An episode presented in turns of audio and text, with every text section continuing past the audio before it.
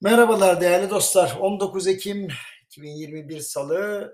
Biliyorum döviz kurlarıyla alakalı herkes endişeli. Daha önce söylemiştim. Bunları da anlatmıştım. O yüzden bugün çok farklı bir konuya değineceğim ama yine sizi ilgilendirecek cebinizi gıda fiyatları.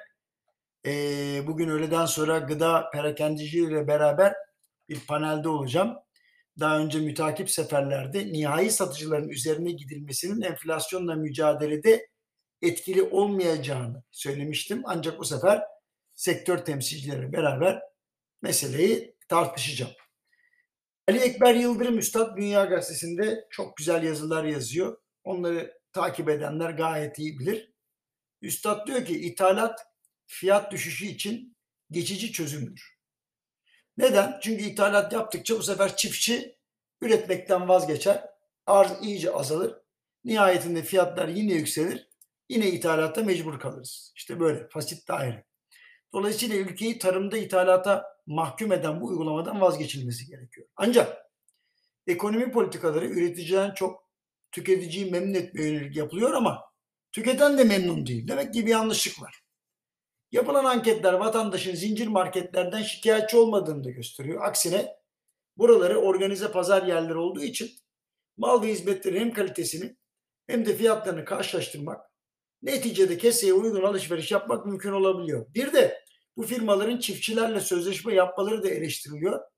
Ancak bu da yanlış bir yaklaşım. Aksine tarımı kurtaracak olan sözleşmeli üretim. Dolayısıyla şu ana kadar gıda fiyatlarındaki yükseliş yapılan müdahaleler maalesef doğru istikamette değil onu söyleyeyim. Şimdi marketlerin birbirine yakın olmalarını da itiraz eden var ama her market başka bir gelir seviyesine hitap ettiği için her ürünün fiyatı her yerde aynı değil. Efendim bunlar aralarında anlaşıyor. Dolayısıyla fiyatlar her yerde aynı. iddiası da temelden çürük. Çünkü rekabetçi piyasalarda hiçbir satıcı rakibine göre daha yüksek fiyattan mal satmayacağı için önünde sonunda satıcılar en düşük fiyata yaklaşırlar. Özetle bu fiyat en yüksek fiyat değil tam tersi müşterilerine kaçırmayacakları en düşük fiyattır. Bir zamanlar her mahallede bir tane bakkal olduğu için fiyatları takip etmek ya da bir başka semtten alışveriş etmek çok mümkün değildi.